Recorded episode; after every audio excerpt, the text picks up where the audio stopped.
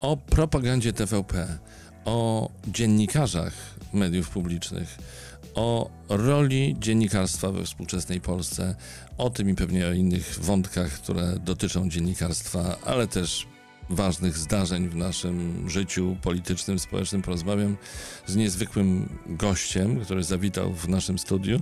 To jeden z najbardziej znanych i utytułowanych dziennikarzy młodego pokolenia. Nie skończył jeszcze trzydziestu lat. Dziennikarz Onetu Janusz Szwertner.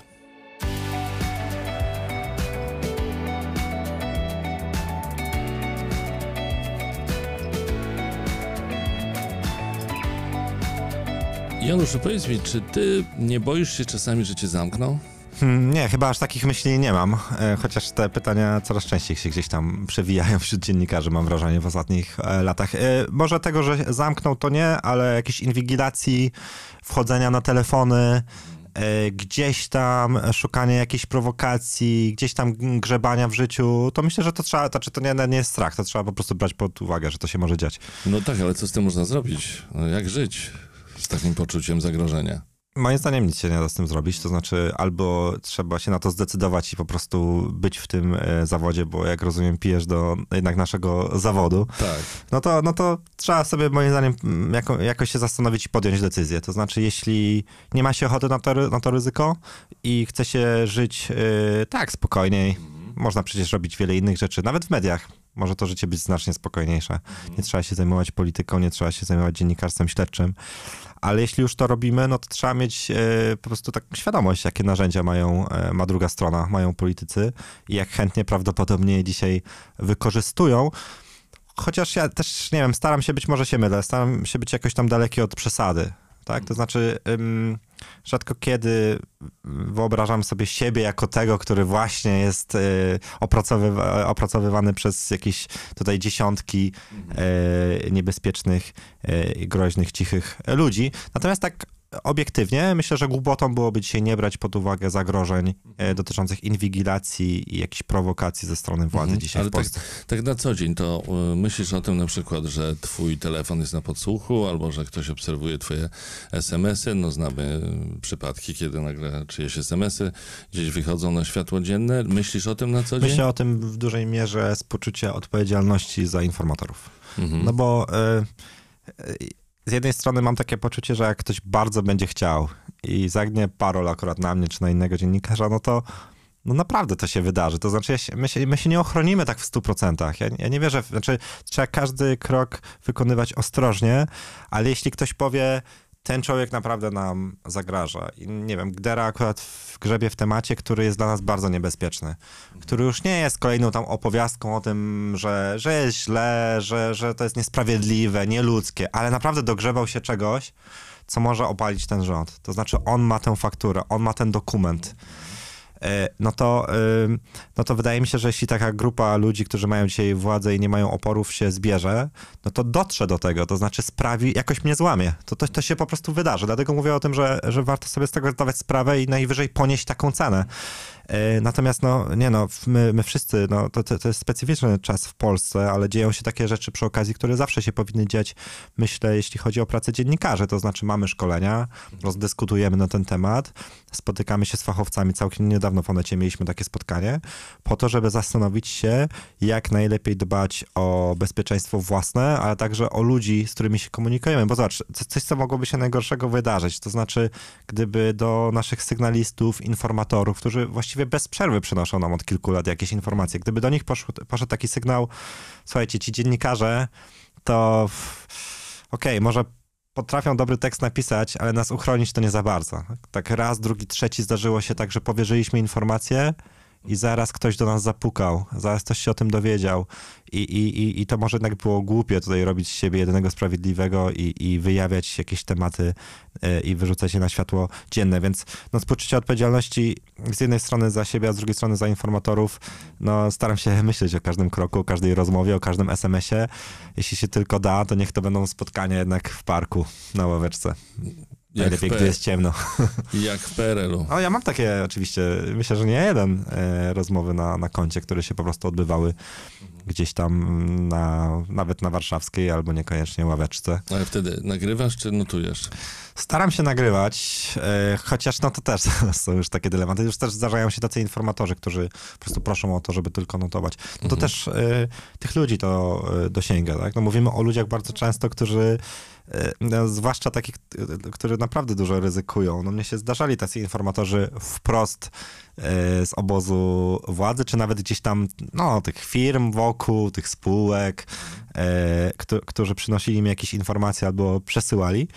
Yy, no i oni sobie zdają sprawę, że oni też ponoszą ryzyko. Ja ich w ogóle podziwiam, bo wiesz, no dziennikarz to, to jest nasza praca i my, my jakby żyjemy z tego i potrzebujemy tych informacji i też kochamy to uczucie jednak, gdy coś ujawniamy, gdy udało nam się coś pokazać opinii publicznej, a, ale ci ludzie, którzy za tym stoją tak właśnie po cichu, no to tak obiektywnie co oni zyskują? Oni, oni zyskują o, o, w swoim życiu tak naprawdę strach, lęk o to, że to się wyda, ale w takim razie no myślmy o ich intencjach, one są w takim razie bardzo czyste, bo oni właściwie nic z tego nie mają. Oni mają tylko jakąś y, naprawioną jakąś rzecz, która ich wkurzała, bo była niesprawiedliwa, bo była bezczelna, albo wynikała z, na przykład z arogancji władzy. Czy myślisz, że y, wolność mediów naprawdę jest zagrożona w Polsce? Niektórzy porównują obecną sytuację do tego, co mieliśmy w P R L u, ale to był zupełnie inny system. Czy to jest porównanie? Ja wiem, ty nie pamiętasz czasów P R L u, no ale wiesz mniej więcej, jak ale, to było. No ja, ja nie, dziennik telewizyjny często sobie puszczałem z ciekawości, archiwalny.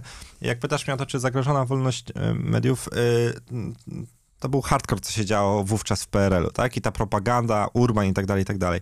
I, yy, ale to już od dawna można porównać i można też wskazać niektóre aspekty, które są dzisiaj gorsze, a co się strasznie zawsze denerwują na mnie yy, przedstawiciele prawicy, i, ale, ale ja bym ich zapytał, czy wskażcie mi jeden materiał dziennika telewizyjnego, w którym pokazano fragment jakiegoś serialu, na przykład zero siedem zgłoście, i powiedziano widzom, że tak wygląda rzeczywistość i że to jest prawdziwy obraz tego, co się dzieje dookoła nas. Nie działo się to. Nie znam takiego przypadku. Być może ty pamiętasz, ale chyba takiego nie było. Żeby wskazano fragment filmu albo serialu, tłumacząc widzom, że to jest rzeczywistość po to, żeby ich nastraszyć. Czegoś tak nie było. Nie pamiętam. A dzisiaj to jest. To znaczy dzisiaj pokazuje się w dzienniku, yy, właśnie, w wiadomościach, w dzienniku telewizyjnym, w, ty, w tym ohydnym programie, yy, pokazuje się fragment z, z planu serialu i po to, żeby wystraszyć widzów, okazuje się, że, że, że to jest fikcja, to nie jest prawda, ale, ale cel osiągnięty, to znaczy ludzie wystraszeni, yy, ci straszni migranci, ci straszni uchodźcy, ta strasznie niebezpieczna Szwecja. I myślałem długo o tej sytuacji, no. My, my się przecież od kilku dni śmiejemy z tego, cały świat się z tego śmieje, co robi wiadomości, ale przynajmniej kilkadziesiąt procent Polaków ani się nie śmieje, ani nie wie, że to był fake, a jeszcze część z tych, z tych kilkudziesięciu procent, nawet gdy się dowie o tym, że to było kłamstwo, to im to nie będzie przeszkadzać. Mhm. Ponieważ to y, ten materiał, który wypuścił, dowodził ich sposobu myślenia. Mhm. Sposobu myślenia. I, I jest jakby argumentem, który im pasuje, więc im to nie będzie przeszkadzało. I to jest, i to, i, i to jest rzeczywiście tak, no, no to dosyć straszny moment. Wszystkie chwyty dozwolone, po prostu mamy jakiś tam cel, czyli dotarcie do tej części elektoratu i tak jak ty powiedziałeś, no, po prostu yy, wszystko jest temu podporządkowane. Ja się, ja się no. na tym no, zastanawiam, bo jakby ja, ja też miałem taki moment przez, przez ten moment zaraz po tym, gdy odchodzili tacy dziennikarze jak ty z T V P, ale jeszcze taki moment tej całej zmiany. Ja już wiedziałem, że co tam się dzieje, ale jakoś miałem taką romantyczną duszę w sobie na przekór wszystkim i powiedziałem sobie, jak będą mnie tam zapraszać, będę tam chodził. To były oczywiście bardzo trudne spotkania, czterech na jednego mm-hmm. i tak dalej, ale, ale to po pierwsze, że, że, że uważałem, żeby chodzić tam z szacunku do widzów. Później od, od śmierci Pawła Adamowicza już żadnego zaproszenia tam nie przyjąłem, nie przyjmę na pewno. Już, broń Boże, nie chciałbym się przy żadnym pasku pojawić, bo to wstyd na całe życie. Ale, ale myślałem o różnych ludziach, bo lubię o tej historii związanej z telewizją publiczną, o mediach publicznych myśleć przez pryzmat ludzi, których ja jako młody chłopak obserwowałem. I ciekawi mnie mimo wszystko ten psychologiczny mechanizm, który na przykład powoduje, że Krzysztof Ziemiec dalej robi to, co robi. I ja nie mówię tego, żeby się tu pastwić nad Krzysztofem Ziemcem. On i tak przez ostatnie lata myślę, że wcale nie ma tak łatwo, jak niektórym się wydaje. Myślę, że jak codziennie włącza internet, to widzi jakieś memy ze sobą, jest codziennie wyśmiewany i atakowany. Atakowane słusznie, żeby, żeby nie było, przynajmniej według mnie, wątpliwości. Natomiast ciekawi mnie to, że tacy ludzie potrafią być w takim bagnie, bo to jest, bo, bo to jest naprawdę telewizja, która, mm, która tworzy taki obraz świata, który jest potwornie niebezpieczny i który może prowadzić do konkretnych tragedii. I myślę, że nawet jeśli nie doprowadził na przykład do śmierci Pawła Adamowicza, no to to, co tam się działo, mogło doprowadzić do tego. Mhm.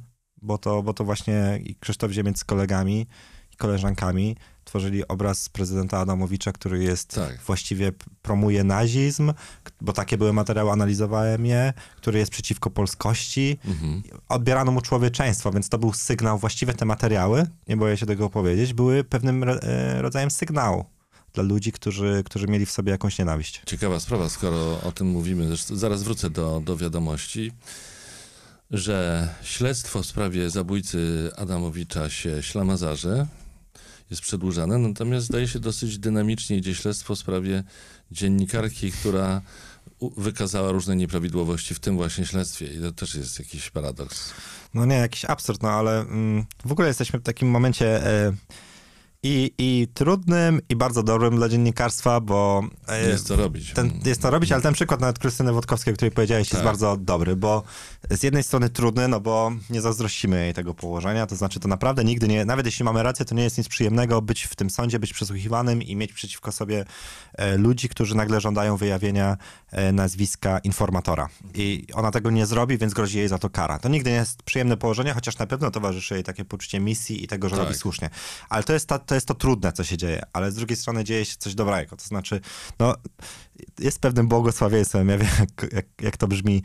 Także y, myślę, że może to oburzyć ludzi, którzy stracili y, pracę, czy, czy byli ofiarami tego systemu, który jest od kilku lat. Ale jest pewnym błogosławieństwem to, co się dzieje, bo no, przypomina to w ogóle opinii publicznej, ludziom w Polsce, po co w ogóle ten zawód jest, po co my zostaliśmy stworzeni. No bo, no bo gdyby nie było dziennikarzy dzisiaj, to byśmy mieli po prostu ten obraz co w T V P, więc z jedynki, gdzie by się mówiło, że Jarosław Kaczyński jest wspaniały, zmienilibyśmy kanał na dwójkę, tam by była dyskusja, że jest nie wspaniały, lecz cudowny, a na jeszcze trzecim kanale kłótnia, czy jednak wspaniały, czy cudowny i jakaś puenta.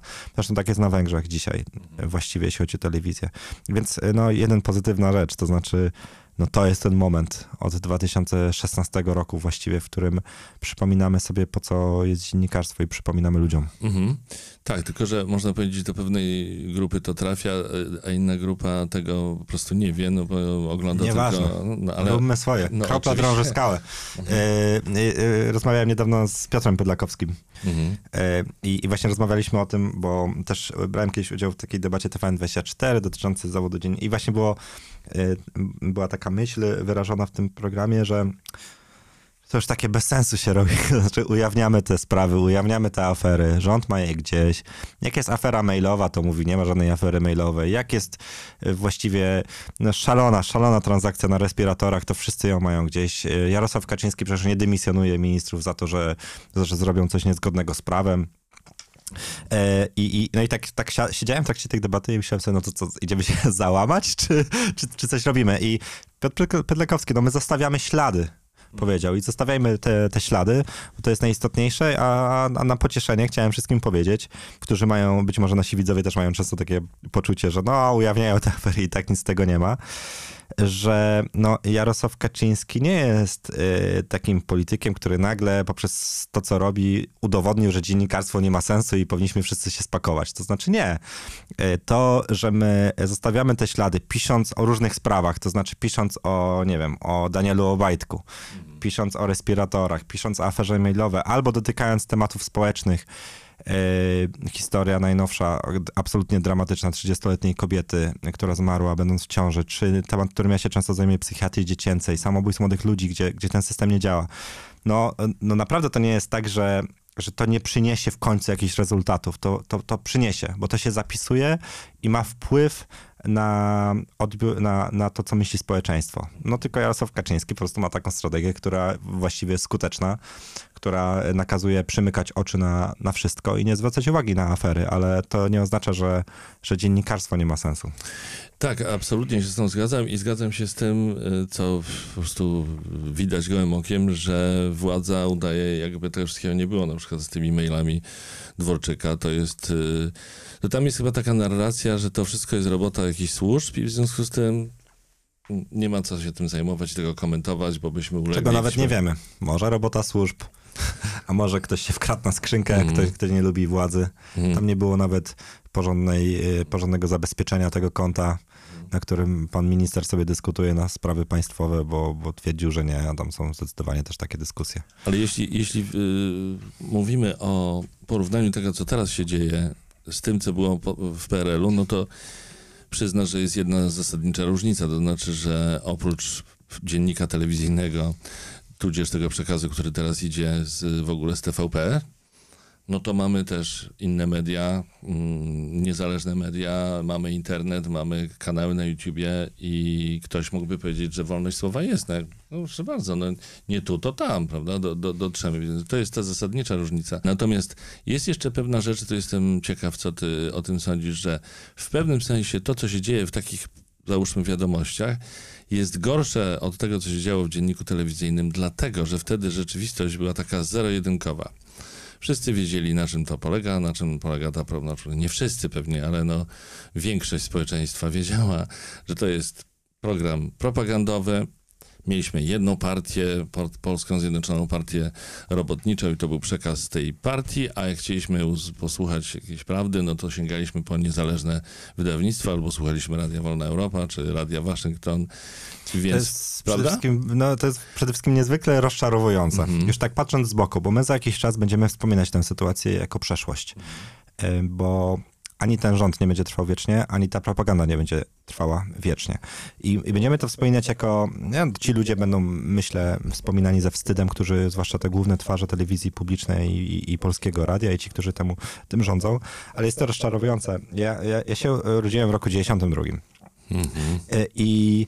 Naprawdę myślę, że to moje pokolenie, czy, czy młodsze, no to ja już nie wiem, czy, czy śmiać, czy płakać, to jest po prostu żenujące, no bo jeśli, jeśli widzimy, i to ja mogę wymieniać nazwiska polityków, tak, którzy wydawało się, że przed osiemdziesiątym dziewiątym rokiem, przed osiemdziesiątym dziewiątym rokiem właśnie chcieli ten świat trochę inaczej poukładać.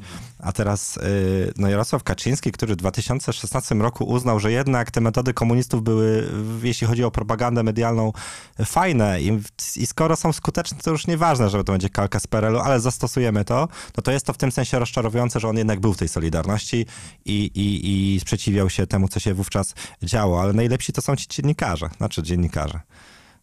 Dorota Kania. No, Dorota Kania, które całe życie poświęca na to, żeby lustrować życie ludziom i szuka, szukać w życiorysach ludzi, kto był w P Z P R ze przez jeden dzień chociaż, to już jest, już jest, już jest złym człowiekiem i już jest propagandystą. A dzisiaj daje się zaprzęgnąć z wielką ochotą, myślę, że za dobre parę dziesiąt tysięcy złotych miesięcznie, bo to też jeszcze kasa jest fajna. I, no i przejmuje i, i prowadzi koncern Polska Press, który jest koncertem, wprost mówiąc, rządowym po prostu, mm. czyli idea jest dokładnie taka sama jak w P R L u.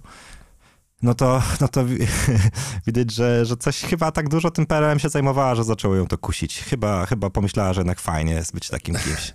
Tak, być tak zblatowanym z władzą, mhm. mieć za to dużo pieniędzy, żyć na wyższym poziomie mhm. niż inni i równocześnie robić wszystko, bardzo bezwzględnie czasami, czego ta władza oczekuje. Ja myślę, że to jest w jakiś sposób dla nich um, intrygujące, ciekawe doświadczenie, które miesza się też z rodzajem zemsty za to, w dużej mierze ja uważam wyimaginowanej, to znaczy, bo, bo ta narracja często tych ludzi jest taka, że my byliśmy wypychani przez te wszystkie lata, że tam taki Maciej Orłoś siedział w telewizji, a my nie mogliśmy, no tylko mhm. ja, się to, ja, ja przez chwilę tak nawet przez ułamek sekundy tak pomyślałem, że może było trochę niesprawiedliwości, ale, mhm. ale nie, nie było. Mhm. Bo dzisiaj widzę, jak wygląda dziennikarstwo prawicowe. Oni dzisiaj mają pieniądze, mają spółki Skarbu Państwa, nie stworzyli przez sześć lat pół dobrego reportażu, mhm. nie stworzyli pół dobrego filmu. Film o Witoldzie Pileckim jakoś nie powstał, aż, sam, aż sami w Onecie stwierdziliśmy, że zrobimy coś sto razy lepszego za pieniądze Axel Springer. To zresztą było świetne. Widziałem Właśnie, to. w trzech wersjach językowych tak. projekt mhm. o Witoldzie Pileckim. Mhm. W Onecie robiliśmy też duży projekt mhm. o katastrofie smoleńskiej, ponieważ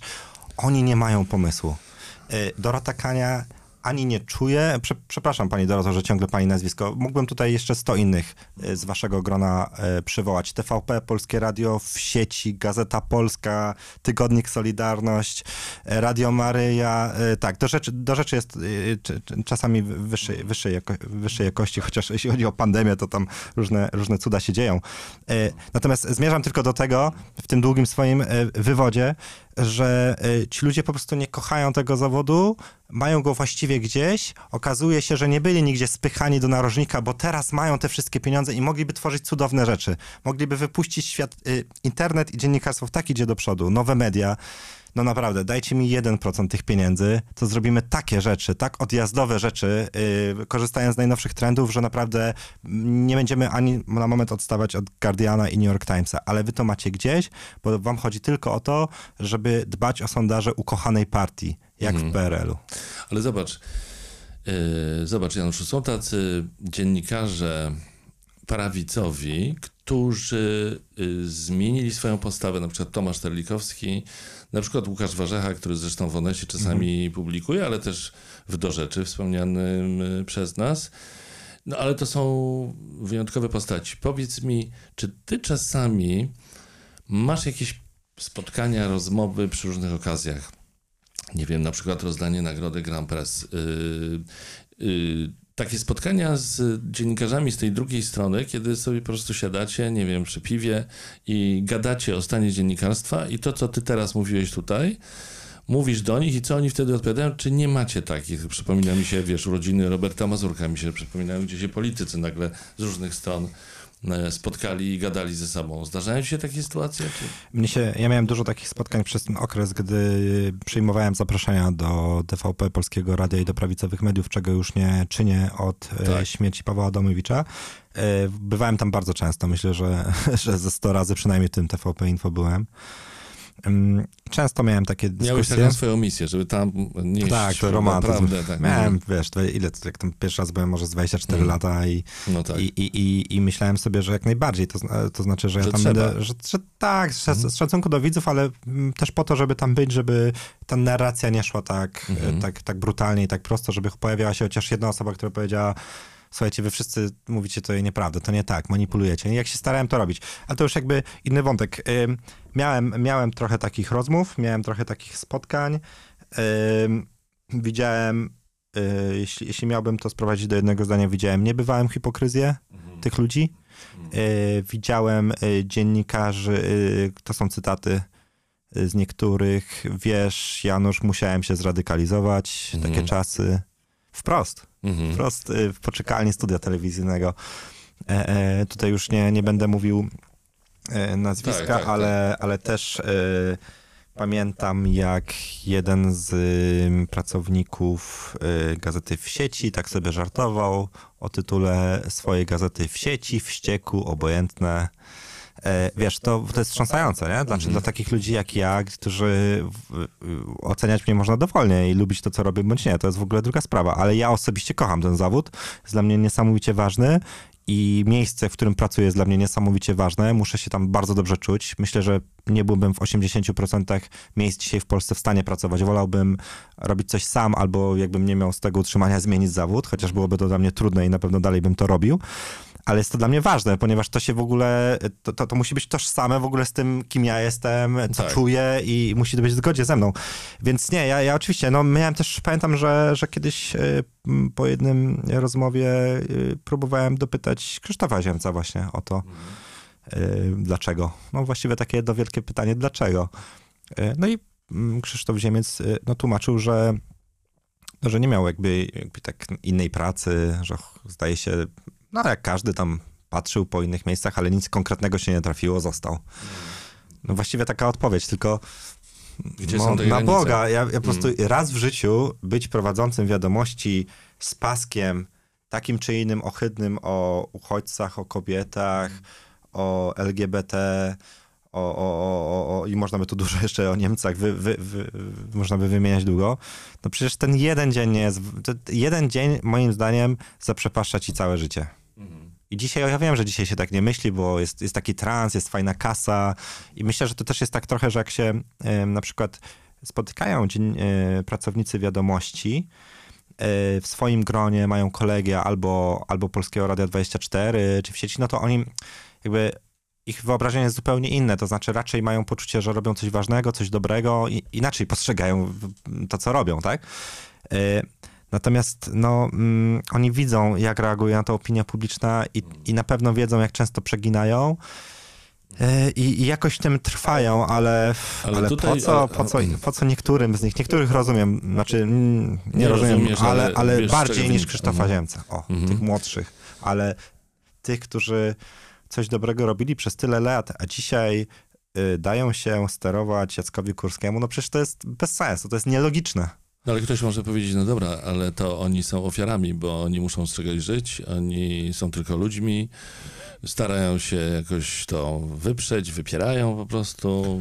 Czy ja, ja właśnie nie chcę tak, mhm. ja, ja mam taki dylemat, jak o tym mówić, bo weźmy na przykład naszych kolegów i koleżanki, wielu jest wspaniałych dziennikarzy w Polska Press.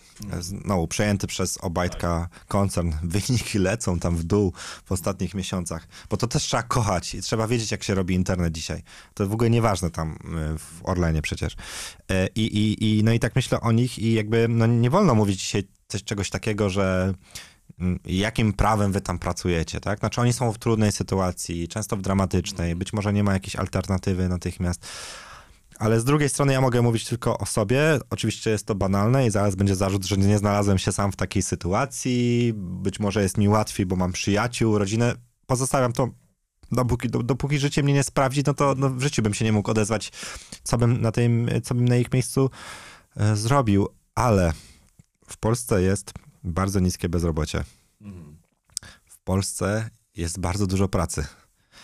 Dziennikarstwie, nie wiem, czy to nie będzie zaskoczenie dla widzów, yy, ale w Polska Press, w tych gazetach, portalach zarabia się kilka tysięcy złotych miesięcznie. Sytuacja. I czasem są trudno znaleźć prace i dramatyczne, ale ja bym, ja bym się bardzo poważnie zastanowił, czy jest sens jakikolwiek dzień spędzać w tym otoczeniu, czy nawet na moment nie znaleźć sobie czegoś innego, yy, bo po prostu wydaje mi się, że to trzeba, trzeba być bardzo ostrożnym, bo naprawdę to jest takie, ja, ja postrzegam tych ludzi jako, ta, jako takich, którzy naprawdę są w stanie bardzo mocno z, zburzyć nasz komfort i, i jakby, zwłaszcza jak się jest młodym, to wypaczyć w ogóle nasze postrzeganie dziennikarstwa.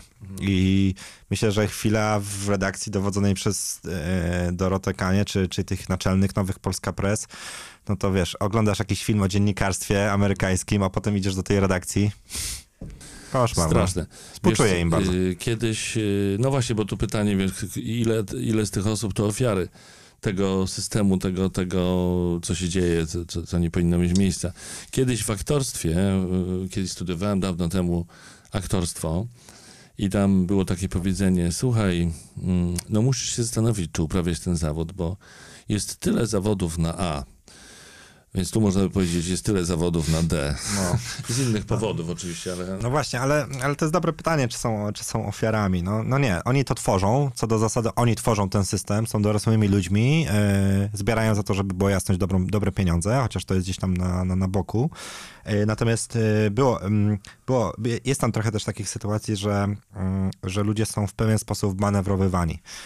Ludzie w moim wieku bądź młodsi ode mnie, ludzie, którzy nagle dostają dużą szansę w T V P, ponieważ pracowali gdzieś w mniejszym ośrodku, dzisiaj mogą pracować gdzieś wyżej. Nagle taki, i oni się mogą w tym gubić. To znaczy, czy ten mój przełożony widzi, że mam talent dziennikarski? No raczej nie, bo on nie jest istotny, w, ale coś tam chyba muszę umieć, skoro dostaję taką szansę, ale, ale ja przecież mam z tyłu głowy, że ja muszę robić ten przekaz dobry dla Prawa i Sprawiedliwości. Ale z drugiej strony lubię to Prawo i Sprawiedliwość i te inne media są takie atakujące, więc my robimy taki pluralizm tych mediów i to się jakoś tak zazębia i być może, że ci ludzie, którzy na końcu robią te materiały, to może gdzieś tam już, no ważne, że zmontowane, zrobione, idę do domu. Ale mieliśmy, to już, to już puentując ten, ten wątek ofiar, ale... Mieliśmy przecież taki przypadek bardzo ciekawy, to, to, to bardzo młody dziennikarz T V P Info wówczas, Ziemonowi Kosakowski, gość, który zrobił materiał o, o tych lekarzach, którzy rzekomo, ci, którzy, o, o tych rezydentach, którzy protestowali, rzekomo sobie mm. żyją na bardzo wysokim poziomie, jeżdżą po świecie, jedzą kawior. Pamiętasz te, tak, tak. te ohydne mm. materiały, właśnie w takim bardzo perelowskim duchu. Mm. I, i, i Ziemonowi tworzył te materiały, i później był proces w, w tej sprawie i on y, przedstawiał siebie całkowicie jako ofiarę, mówiąc za, y, przed sądem, że to były polecenia służbowe, że to były polecenia Samuela Pereiry, który kazał mu to robić. i że on dzisiaj by tego nie zrobił, że on się temu sprzeciwia i dzisiaj jest już, to już nie, nie, nie, nie, nie chcę teraz wchodzić w, i nie wiem nawet, czy, czy on tak naprawdę myśli, czy tylko tak mówi. Jeśli tak, jeśli zmienił zdanie, to dobrze na temat T V P, ale on, on, on pokazywał, że zadziałał wobec niego taki mechanizm, że on właściwie te polecenia wypełniał i wyobrażam sobie, nie usprawiedliwiając, że część młodych ludzi może tak tam mieć. Jak są ci bardziej doświadczeni dziennikarze, oni mówią, że tak jest dobrze, to my tak będziemy robić. Właśnie, poruszyłeś wątek młodych ludzi, a ja o to chciałem zapytać. Również dlatego, że uczysz dziennikarstwa na S W P S ie, bo ja no, tego to nie brzmi mogę tak zrozumieć. Odpowiedzialnie bardzo. Co mówisz? Tak odpowiedzialnie brzmi. No tak, tak. No brzmi odpowiedzialnie. No właśnie, to jest odpowiedzialność. A potem oglądasz materiały w wiadomościach przygotowane przez młodych ludzi, które są właśnie takie maksymalnie propagandowe. Przed chwilą podałeś przykład. Ja się wtedy zastanawiam, jak to możliwe? Czy to są ludzie, którzy ukończyli dziennikarstwo? Czy ktoś ich uczył tego dziennikarstwa? Bo jeżeli ktoś ich uczył dziennikarstwa, no to oni teraz kompletnie nie realizują tej, te, te, te, tej wiedzy, te, te, nie, nie stosują zasad, podstawowych zasad warsztatu dziennikarskiego, czy etyki dziennikarskiej, więc to mi nie gra po prostu. Skąd oni się tam wzięli? Kto ich tego, kto ich tam przysłał? Ojciec myślę, Ryżych, że, czy, czy... Myślę, że to jest ka- po prostu takie wyczucie, że, że kariera się fajna szykuje, że są takie czasy i że to nie ale, jest istotne. Ale ja myślę, jak to kariera się, się fajna szykuje? No to jest kariera. No to jest kariera, ale ona brakuje im wyobraźni, nie myślą o, do przodu, no, no. Bo no, to się skończy, bo potem mogą ale ja nawet skończeni. Tam ludzi, nie, nie tylko oni myślą, że to, że to się nigdy nie skończy, a myślę, że wielu ich krytyków ma takie dzisiaj poczucie w Polsce, że to się nigdy nie skończy. Jak P R L u jakoś często wracamy, że ten P R L nigdy nie padnie, a myślę, że z P R L em to trochę dłużej yy, i trwało i potrwa niż, niż ta sytuacja obecnie. Natomiast no, oni, oni mają jakieś takie poczucie, że, że właśnie to będzie trwało wiecznie i że to jest ten moment, w którym mogą się wybić i ktoś im daje szansę. Ja myślę, że no, jest bardzo istotne to, kogo się podziwia mhm. i na kogo się zwracało uwagę, gdy się interesowało dziennikarstwem. No bo jeśli się patrzyło z uznaniem na właśnie Samuela, czy na, mhm. czy na panią Dorotę, czy, czy na Jacka Kurskiego, czy, czy na braci Karnowskich, mhm. no to wiesz, to jeśli to są ich idole, no to my się tak czepiamy, no bo w takim razie oni, można powiedzieć, oni nawet przerośli swoich mistrzów. Mm, o tak. Yy, mm. Ale też się na tym zastanawiam, to znaczy siedzą, widzą te wiadomości, wszyscy się śmiejemy na przykład z tego, coś co można nazwać dzisiaj już trollingiem. Yy, yy, yy, moim zdaniem to już jest na granicy właśnie trollingu, jakiegoś mobbingu, przestępstwa, jakiegoś takiego... Yy, No, no, takie, takiego już właśnie bardzo dziwnego psychicznego mechanizmu to dręczycielstwa, o. E, to puszczanie Donalda Tuska w każdym wydaniu po niemiecku. No i jakby oni siedzą na tym kolegium i myślą sobie, znaczy pewnie tak nie myślą, ale może, może Anusz ta nasza rozmowa do nich trafi mm. i tak, kurczę, czy my robimy dobrą robotę? Przecież to jest trolling. My jesteśmy trollami, nie jesteśmy dziennikarzami, ponieważ wycięliśmy sobie jakiś bzdurny fragment, który o niczym nie świadczy, a na pewno nie potwierdza tezy, że Donald Tusk jest Niemcem, a nie Polakiem, bo to nie jest fakt, to nie jest, coś się da się potwierdzić, bo to jest nieprawda. Mm. No i oni jakby, się, no jakby, jakby tak sobie usiedli, popatrzyli na to, czy robią dobrą robotę, no to jakbyśmy naszymi, naszym sposobem myślenia o dziennikarstwie i to niezależnie od naszych poglądów, gdybyśmy sobie na to popatrzyli, no to byśmy uznali, że to jest po prostu złe, że to nie dziennikarstwo, że to nie ma nic wspólnego z dziennikarstwem. No ale gdyby autorytetem dziennikarskim Macieja Orłosia był pan Jacek, albo pan Michał Karnowski, albo pan Tomek Sakiewicz, no to mo- można by pomyśleć sobie, że kurczę, to naprawdę jesteśmy skuteczni, bo mhm. właściwie rolą naszą jako dziennikarza jest załatwienie tego Tuska. A jeśli rolą dziennikarza jest załatwienie Tuska, no to ten materiał jest okej. Okay. I powielanie go trzysta razy też jest okej. Okay. Tak, tak, to może być taki mechanizm. W dalszym ciągu nie wszystko tutaj dla mnie jest jasne, że, że taki mechanizm w ogóle może zaistnieć. Ktoś obliczył tak swoją drogą, że to, to jest informacja, pewnie to widziałeś sprzed tam, nie wiem, dwóch tygodni, że od początku roku dziewięćdziesiąt siedem razy wiadomości, yy, wiesz, zacytowały, pokazały tego film Deutschland, tak. No właśnie, no ale oni będą tego naprawdę kiedyś bardzo żałować. To A znaczy, jak twoim... no, no. Mogliby to wykorzystać naprawdę dużo lepiej, to znaczy... Chodzi ci no, o tę propagandę, że ona no może być ci, bardziej subtelna? Yy, nie, chodzi mi o, konkretnie o ludzi, którzy decydują się na ten krok, bo, no bo mają chwilę takiej kariery, trochę kasy, ale no nie wiem, ten zawód jest naprawdę tak fascynujący i tyle tracą, bo właściwie już tracą na całe życie. Mm-hmm. yy, a w, i oni m, tak naprawdę też powinni zrozumieć, że trzy czwarte Polski uważa ich za propagandystów, a oni się cieszą tą powiedzmy jedną czwartą albo nawet mniej, ale to... Te uczucia, jakie żywią wobec telewizji publicznej fani tego programu Wiadomości, to nie jest jakiś taki prawdziwy szacunek. To nie jest jakiś taki respekt do ich pracy. Przecież większość tych ludzi wie, że, to, że no, oni są do wykorzystania, że ich można wykorzystać. To są, to są, o, właśnie, to, to są właśnie ci dziennikarze. Zapłacimy im yy, i będą dbać o to, żeby partii nie spadało w sondażach.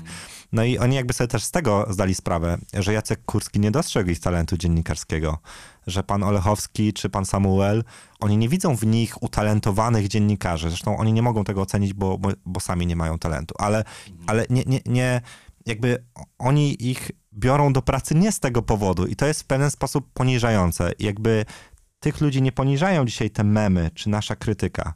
Ich najbardziej poniżają politycy Prawa i Sprawiedliwości, którzy się z nich nie... Bywało tak, że się też z nich śmiali. Pan Gliński, parę innych osób mówiło o tych wiadomościach, tak, albo premier Gowin, który spierał dwa miliardy, ale równocześnie dzisiaj mówi, że to straszna propaganda jest. Więc widać na przykład po Gowinie.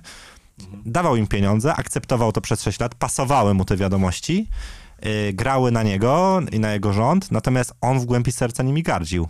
I rozczarowujące pewnie dla, dla kolegów z T V P, ale to nie tylko jeden Gowit ma taki, takie zdanie o nich, tylko pewnie większość całego rządu. No tak, no bo przecież to są ludzie myślący, inteligentni, przynajmniej no tak by się wydawało, więc oni muszą to widzieć, jest niemożliwe. Czyli to jest cyniczna gra po prostu. Służąca jednemu celowi, czyli żeby wygrać kolejne wybory, prawda? Zmanipulować część... I przy okazji bitów, tak. Zniszczyć parę osób czasami. Ja, ja nigdy nie zapomnę materiałów o, o nastoletnim synu Adama Bodnara. Prawda? To koszmar. Tak. Znaczy, co, co, co, se, co wtedy... No nie chodzi o Adama Bodnara. Co czuje ojciec, który pełni funkcję publiczną i, i ktoś postrzega swój zawód jako, jako taki, który każe mu wyprodukować bodaj chyba siedemnaście materiałów na temat... z czternastolatka, który jest przedstawiany nagle w głównym kanale telewizyjnym, na stronie internetowej telewizji publicznej jako bandyta, niezależnie od kłopotów, jakie, jakie być może miał, nie wiem, bo nie, nie ufam nawet w ułamku procentu tego, co się pojawia w T V P, ale, ale jeśli tak było, no ohydne, ohydne. Musieliby chwilę pomyśleć o, o, o tych sytuacjach i o tym, do czego mogą doprowadzić, ale oni nie mają czasu, bo kariera. Wiesz co, czasami zastanawiam się, na przykład teraz, kiedy nagrywamy naszą rozmowę, bo o ważnych rzeczach mówisz bardzo, ale zastanawiam się yy, nad tym, jak, jak zrobić i czy to jest w ogóle możliwe, żeby wydostać się z tej bańki, w której funkcjonujemy, bo myślę, że Onet też funkcjonuje w pewnej bańce, to znaczy część Polaków nie sięga po Onet, tak jak nie ogląda T V N-u. Czy to jest w ogóle według ciebie możliwe, czy alg- algorytmy nam już to tak załatwiły, że... Bo świetnie, że to mówimy, tylko to... Wysłuchają osoby, które najprawdopodobniej w większości mają podobne zdanie. No może się czegoś dowiedzą więcej, ale opinie mają podobne. Jak dotrzeć do tych, którzy, do których no warto by było dotrzeć, żeby coś im tam w głowie. Mam dwie, dwie myśli. Jedną tylko mm. a propos baniek, bo, yy, bo ja w ogóle nie jestem aż takim krytykiem baniek, jak niektórzy. Wie, do, do, wiem oczywiście, co jest z nich złego, dokładnie to, co przed chwilą powiedziałeś, ale yy, no muszę powiedzieć, że piękną bańką, którą ja sobie tworzę w, w życiu, jest taka bańka, w której nie ma antysemitów, homofobów, mm. rasistów. Ta moja bańka, w którym mówienie O, o, o ludziach na granicy, że to terroryści, gwałciciele, to w mojej bańce się tak nie mówi i nie ma antysemityzmu, a rasizm jest jakimś zupełnym obciachem i, i szczerze dobrze się w niej czuję, nie potrzebuję z niej wychodzić naprawdę, bo, bo też staram się dbać w ogóle o to, żeby przeżyć to życie jak najlepiej, ale no, od strony dziennikarskiej no to wychodzenie z bańki jest w ogóle koniecznością, więc to bardziej mówiłem o, o sobie jako, jako ży- w życiu prywatnym i jest na to rozwiązanie, ale potrzeba czasu i ono nie jest banalne, jest wymagające, moim zdaniem. Trzeba poczekać, to jest ta zła wiadomość, a dobra jest taka, że na przykład jeśli, bo wspomniałeś też o Onecie, to znaczy mm. przed nami stoi wielkie zadanie. Nie tylko przed naszą redakcją, także przed innymi i wieloma dziennikarzami, którzy są postrzegani właśnie jako pewna bańka, tak jak my na przykład, no, to oczywiście nie do końca jest tak, bo to liberalno-lewicowe media, powiedzmy, jak ja sam pisałem tekst o fakturach Mateusza Kijowskiego, które właściwie doprowadziły do rozpadu Komitetu Obrony Demokracji, Gazeta Wyborcza pisała o oferze reprywatyzacyjnej, no, te wolne, niezależne media, jest dużo argumentów za tym, że, że nie ukrywały prawdy na temat ludzi, którzy przez opinię publiczną są postrzegani jako nasi jacyś sprzymierzeńcy czy, czy wspólnicy, tak, niemalże. Ale tych przykładów jest mało, no bo, no bo dzisiaj się skupiamy na władzy mm. takiej, jaka jest. I o tym to wyzwanie, które stoi, stoi przed nami, to gdy zmieni się władza, to pokazać, że my dalej jesteśmy od tego, żeby tej władzy patrzeć na ręce. I owszem, ja jako dziennikarz nie będę miał pewnie pretekstu, mam nadzieję, jak, jak będzie jakiś nowy rząd, żeby czepiać się ich stosunku do L G B T, bo mam nadzieję, że będzie już właściwy, dobry. Już nie będzie takich problemów właśnie, że, że się mówi z jakimś... Już nie będzie takiej T V P, których jakby nie będzie tego typu spraw, które nie, nie, nie, nie godzą się na żadne kompromisy, ale dalej będą nadużycia władzy, dalej będzie korupcja, dalej będzie wykorzystywanie spółek Skarbu Państwa, bo to zawsze było, dalej będą różne afery. I ja wiem, że to dużo czasu trzeba, ale jeśli my pokażemy, że, w dzien- że dziennikarstwo nie jest po to, żeby opowiedzieć się po jednej albo po drugiej stronie, nie jest po to, żeby pomóc y, obalić rząd albo pomóc jakiejś partii się utrzymać przy władzy, to jeśli w Onecie będą się ukazywały materiały mm. krytyczne wobec nowej władzy, jeśli dalej będziemy robić śledztwa dziennikarskie, czego dzisiaj przecież cały ten multum prawicowych mediów nie porusza w ogóle tematów, które szkodzą władzy. My będziemy to robić.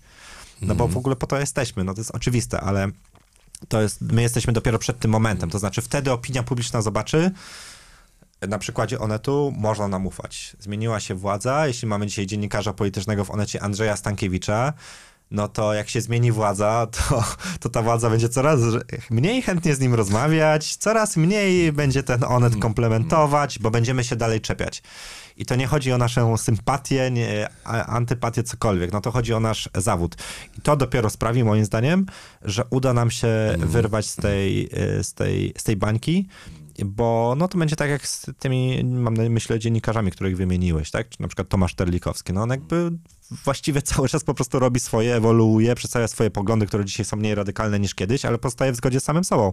No i my też, jak zostaniemy w zgodzie z samym sobą, czyli będziemy patrzeć na ręce władzy, tylko że innej, to pokażemy, że yy, pokażemy, że to nie, że nie, że nie ma takiego prostego podziału na te media i te media. Jest yy, Onet, Wirtualna Polska, cho- chociażby jeśli, jeśli chodzi o portale, które po prostu czepiają się władzy, jaka by nie była, i jest ten cały syf po prawej stronie, który służy wyłącznie partii, jak w P R L u. No i to będzie ten podział. Tak, to bardzo ciekawe, tylko no, trzeba poczekać. To była nie widzę innego rozwiązania, bo mm. jest takie często pytanie o te bańki, ale słucham różnych odpowiedzi, jakby są jakieś skomplikowane, w większości ich nie rozumiem i nie wiem, jakby, mia- jakby miały być wprowadzone.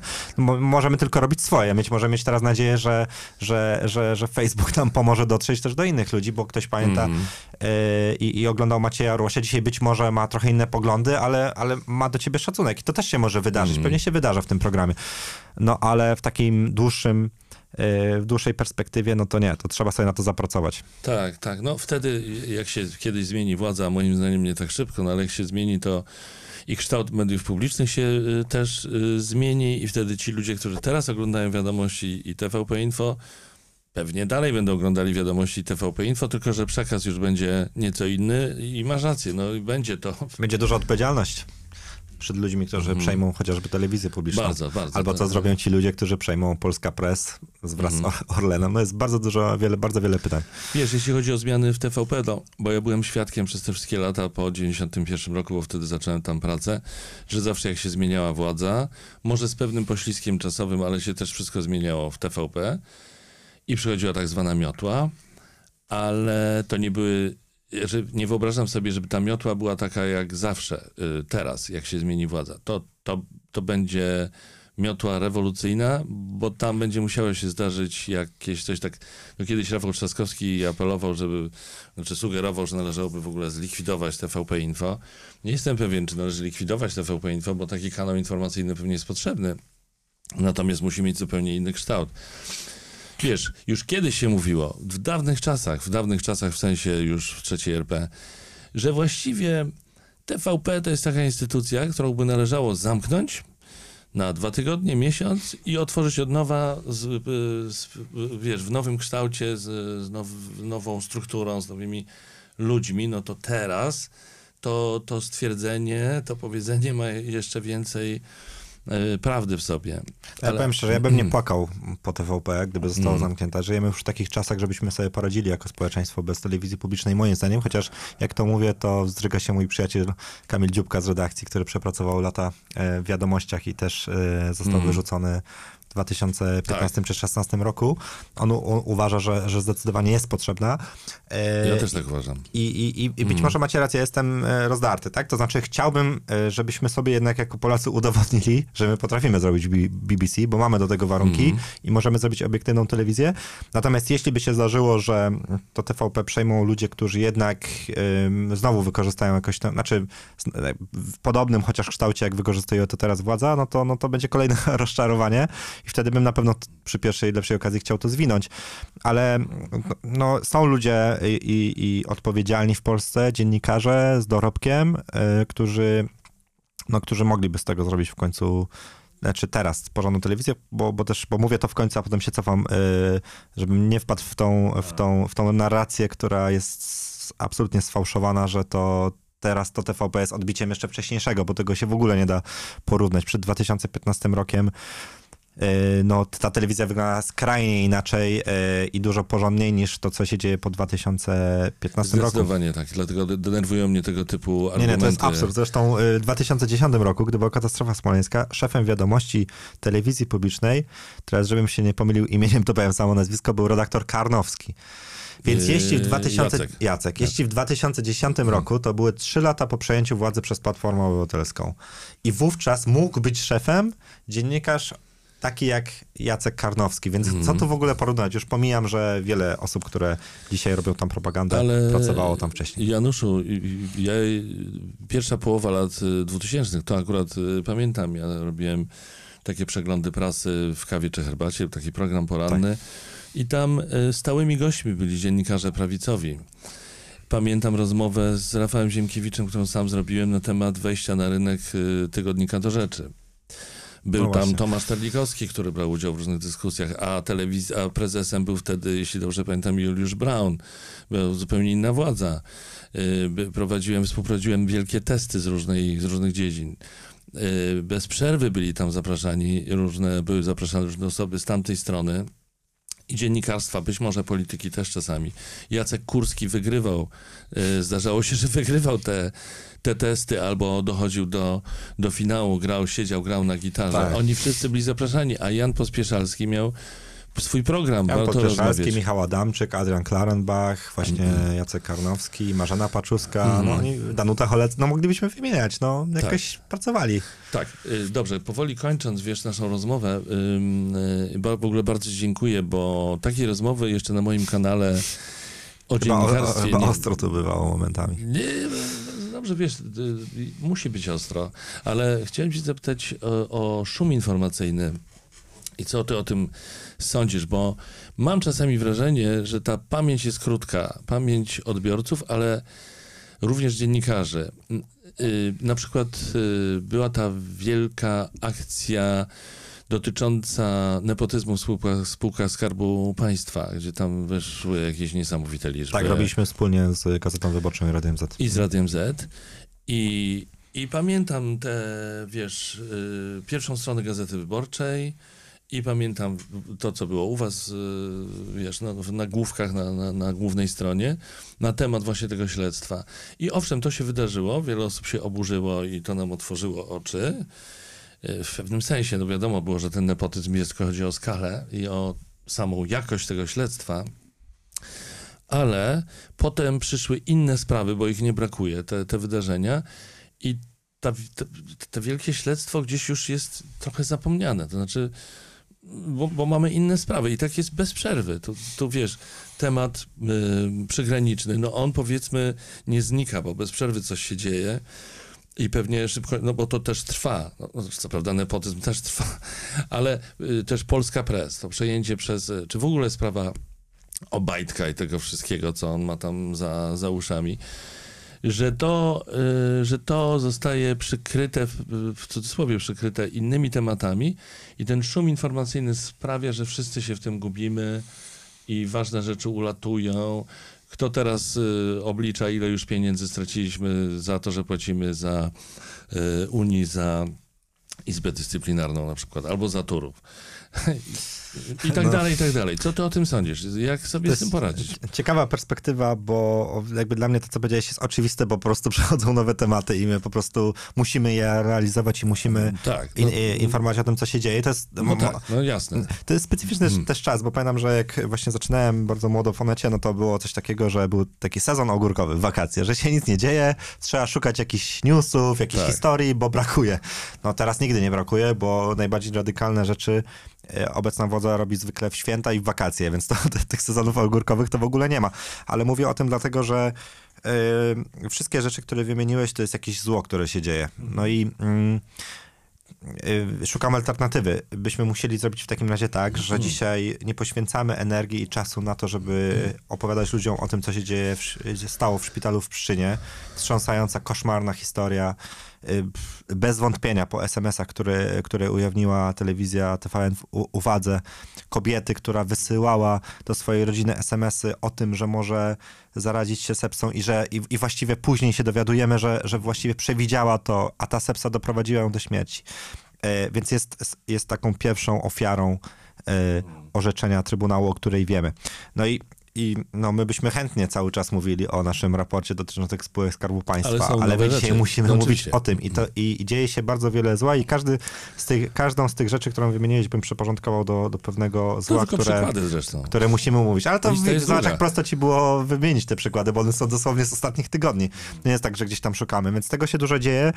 No i my musimy e, opisywać je wszystkie. Jest po prostu takie poczucie, o którym wcześniej mówiliśmy. To znaczy, że one nie przynoszą żadnego rezultatu, mm. że nie ma jakich, żadnych decyzji. Decyzji, ale to wszystko wisi na Jarosławie Kaczyńskim. To znaczy, i tu bym właśnie apelował, żeby nie, nie myśleć o naszej pracy czy o dziennikarstwie jako o, jako o takim, który zależy od widzimisię prezesa. Bo prezes Kaczyński nie zmieni swojej strategii, ponieważ jest skuteczna. Chociażbyśmy napisali, Yy, że yy, zaraz będzie tak, że napiszemy naprawdę, że minister wziął łapówkę, opiszemy to, a prezes Kaczyński powie, idziemy dalej. Więc no powtórzę, ale no taki mamy zawód, że zostawiamy ślady i to naprawdę, te ślady są istotne i, nie, i, i one muszą być zostawiane i one gdzieś tam, no to kropla drąży skałę, to jest takie powiedzenie, które ja ostatnio lubię najbardziej. Kropla I, i cieszę, skałę, cieszę się, że, że ono jest, bo ono dokładnie opisuje sens uprawiania dziennikarstwa w latach dwa tysiące szesnastego do dwa tysiące dwudziestego pierwszego w Polsce, na Węgrzech, już nie mówiąc o krajach, gdzie naprawdę jest niebezpiecznie, ciężko i można mieć poczucie, że dziennikarstwo w ogóle nie ma sensu, tak jak mogło się w P R L u wydawać. Januszu, co za niesamowita puenta do naszej rozmowy. Pięknie to podsumowałeś. Dzięki bardzo, bardzo ci dziękuję. Bardzo dziękuję. Ci jak najskuteczniejszego drążenia skały. Dzięki bardzo. Dziękuję.